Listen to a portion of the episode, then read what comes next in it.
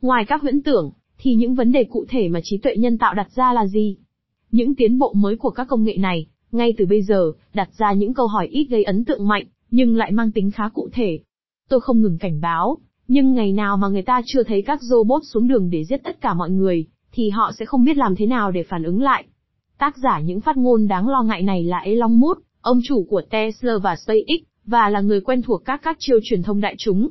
Một cụm từ mà đã kích hoạt vào hôm 24 tháng 7, một cuộc trao đổi gay gắt với ông chủ của Facebook, Mark Zuckerberg, người đã gọi các phát ngôn của ông ấy là vô trách nhiệm, và đã ca ngợi những tiến bộ mà trí tuệ nhân tạo, AI sẽ mang đến cho lĩnh vực y tế hoặc an toàn đường bộ. Tôi đã nói chuyện với Mark Zuckerberg về tất cả điều này, Elon Musk đã công khai đáp lại trên Twitter. Hiểu biết của ông ấy về vấn đề này có hạn chế. Nếu cuộc tranh luận đã làm cộng đồng Internet bình luận nhiều ngày hôm đó, thì đặc biệt đó là dấu hiệu tiết lộ một lĩnh vực mà đại chúng ít được biết đến, trong đó tồn tại sự lẫn lộn giữa những huyễn tưởng của khoa học viễn tưởng, thực tế khoa học, những thông báo khoa trương và những thông tin bị bóp méo đang lưu hành liên quan đến trí tuệ nhân tạo. Tương tự như cuộc luận chiến theo đó các kỹ sư của Facebook đã gỡ bỏ khẩn cấp các chương trình từng phát minh ra ngôn ngữ riêng của chúng. Tuy nhiên, nếu sự bi quan mà Elon Musk phơi bày, tạo ra được tiếng vang với một trí tưởng tượng tập thể nhất định, thì theo ý kiến của cộng đồng khoa học, có vẻ, điều này là cực kỳ phóng đại, nhưng trí tuệ nhân tạo cũng làm dấy lên những vấn đề khác, cụ thể hơn và cấp bách hơn. Mối quan ngại đối với việc làm. Một trong những quan ngại thường được nêu lên nhiều nhất về những tiến bộ gần đây của trí tuệ nhân tạo và công nghệ robot là tác động của chúng lên việc làm. Liệu các công nghệ này có làm cho con người trở nên lỗi thời đối với một số ngành nghề mà cho đến nay chưa bị sự cơ giới hóa và số hóa đụng tới? Không có gì là chắc chắn cả. Nhiều nghiên cứu nghiêm túc đã được công bố về đề tài này, và có xu hướng, mâu thuẫn nhau.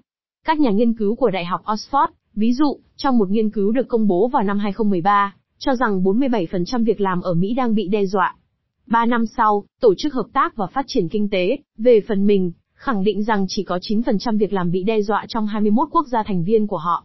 Các nghiên cứu chỉ quan tâm đến hiện tượng hủy diệt gộp của việc làm, theo lời Chủ tịch Hội đồng định hướng đối với việc làm, tại một buổi điều trần trước Thượng viện vào ngày 19 tháng 1.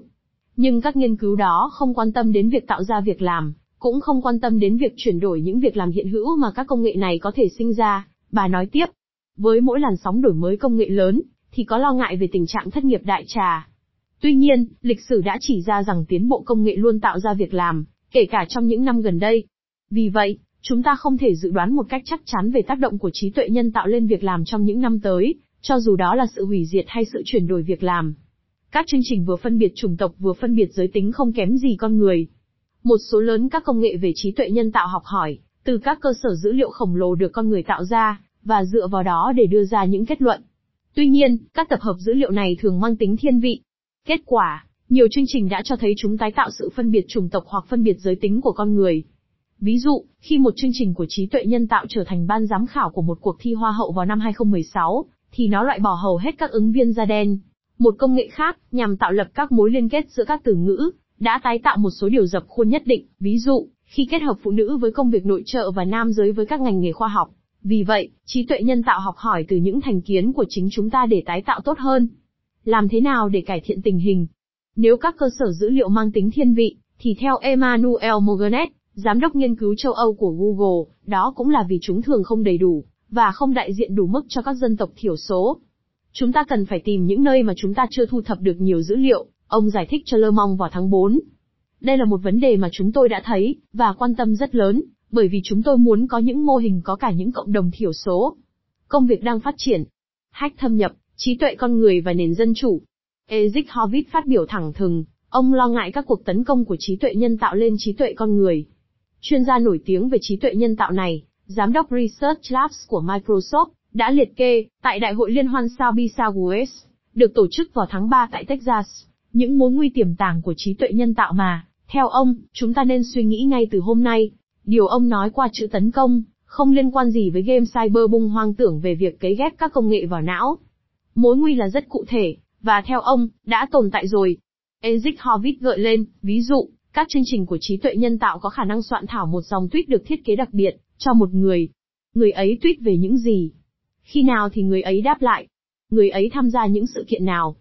Những thông tin này có thể được sử dụng để thiết kế một dòng tweet, mà người ấy gần như không thể không nhấp chuột. Một giai đoạn mới đối với việc quảng cáo có mục tiêu, nhưng đó không phải là điều duy nhất. Các doanh nghiệp sử dụng các dữ liệu này không chỉ để cá nhân hóa các thông điệp, mà còn gây ảnh hưởng đến cách thức mà người dân sẽ đi bỏ phiếu, như trang tweet Cambridge Analytica. Ezik Horvitz cũng gợi lên nguy cơ của các tin giả, những thông tin sai được dựng lên từ đầu đến cuối, những thông tin có thể được hưởng lợi từ các công nghệ này. Ngày nay, các chương trình, ví dụ, có khả năng làm cho trên video Barack Obama hay Vladimir Putin nói những gì mà người ta muốn họ nói.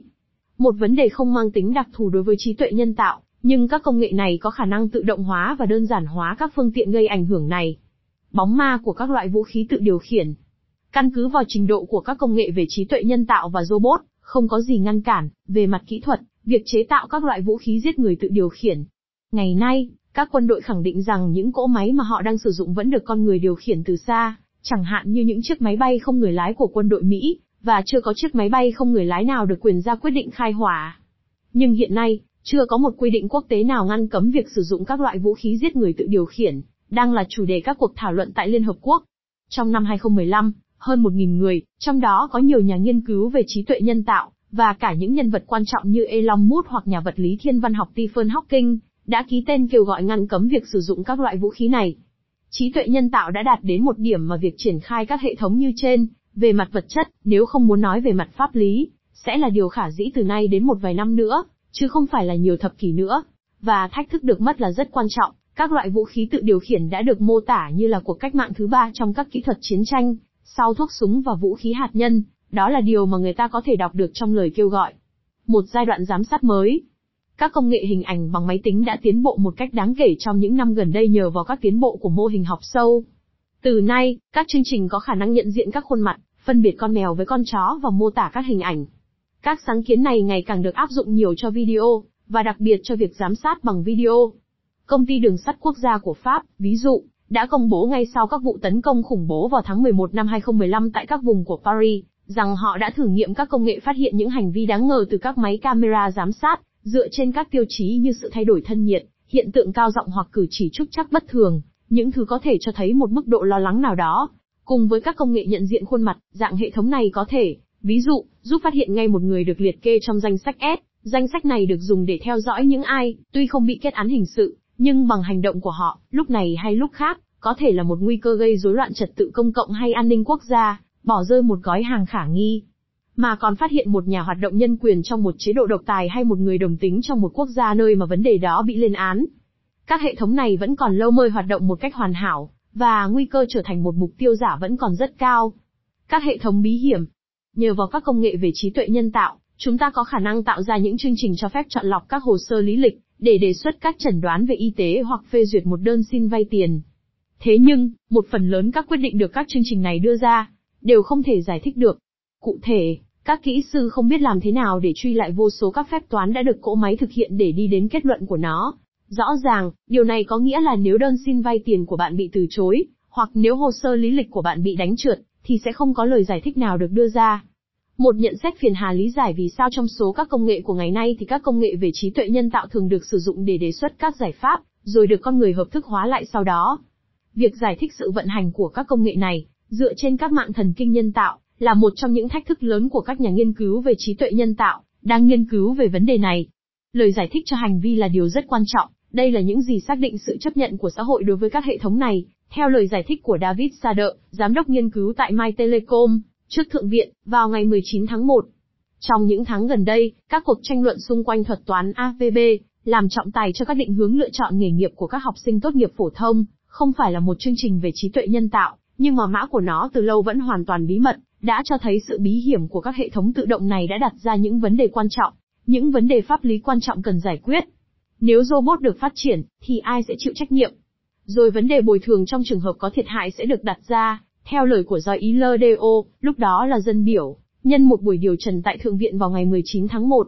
Đây là một vấn đề cần quan tâm, ngay cả khi luật pháp, ở Pháp cũng như ở các nước khác, dường như chưa sẵn sàng thay đổi.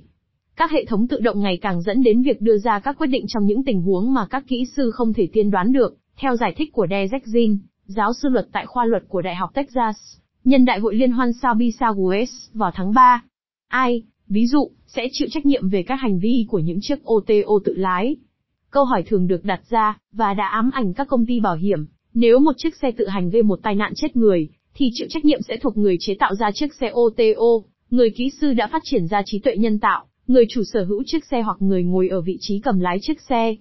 Những vấn đề cấp bách, trong khi những chiếc xe thực nghiệm tự lái đã lưu thông hàng triệu cây số trên những con đường thực, tại Hoa Kỳ. Nhưng đối với nhân vật tớ mi nấy to kẻ hủy diệt, bạn có thể vượt qua. Tính độc đáo, nó làm phiền tôi. Tháng 4, Jin Bong, nhà nghiên cứu về hình ảnh nhân tạo tại trường Economat Superior, đã chỉ trích những người ủng hộ khái niệm này, đề cập đến thời điểm giả định khi mà trí tuệ nhân tạo sẽ vượt qua trí tuệ con người. Cá nhân tôi không thấy có dấu hiệu gì cho thấy cỗ máy thông minh, ngày nay, gần gũi hơn với chúng ta so với trước đây, ông giải thích tại một hội nghị do Google tổ chức tại Paris. Trong trí tưởng tượng tập thể, trí tuệ nhân tạo không ngừng gợi lên hình ảnh của các bộ phim kẻ hủy diệt, trong đó các cỗ máy thông minh đã tuyên chiến với con người. Tuy nhiên, trong thực tế, đại đa số các nhà nghiên cứu về trí tuệ nhân tạo đều khẳng định không có một ý tưởng nào về cách thức có thể tạo ra được một cỗ máy thông minh hơn con người, có khả năng giao tiếp một cách tự nhiên, ý thức được lý lẽ thông thường, có tính hóm hình, có khả năng hiểu được môi trường xung quanh, và càng ít hơn nữa là có hình thức của một robot người. Ý tưởng về một trí tuệ nhân tạo thoát khỏi sự kiểm soát của người chế tạo ra nó cũng gây ra những cái cười nhếch mép trong cộng đồng. Những người khó mà hiểu được tại sao lại có một số người lo ngại về một chương trình được thiết kế để chơi cờ vây lại có thể đột ngột muốn tấn công loài người. Thật không thể tin nổi khi nhận thấy lợi ích mà điều đó gợi lên ở con người, theo lời của Eric Horvitz, giám đốc Research Labs của Microsoft, tại Đại hội Liên hoan Sabi Southwest. Giới nhà báo có xu hướng truyền bá một quan điểm cực đoan, trong khi thực tế thì mang nhiều sắc thái hơn thế. Đối với ông, vẫn còn nhiều câu hỏi rất thú vị, cần phải quan tâm, và không nên chế giễu khi cho rằng người ta là người điên. Nhưng, ông cũng nhấn mạnh rằng, đây là những vấn đề đặt ra cho tương lai rất xa, và chúng ta phải suy nghĩ đến những vấn đề liên quan trực tiếp đến chúng ta, ngay lúc này.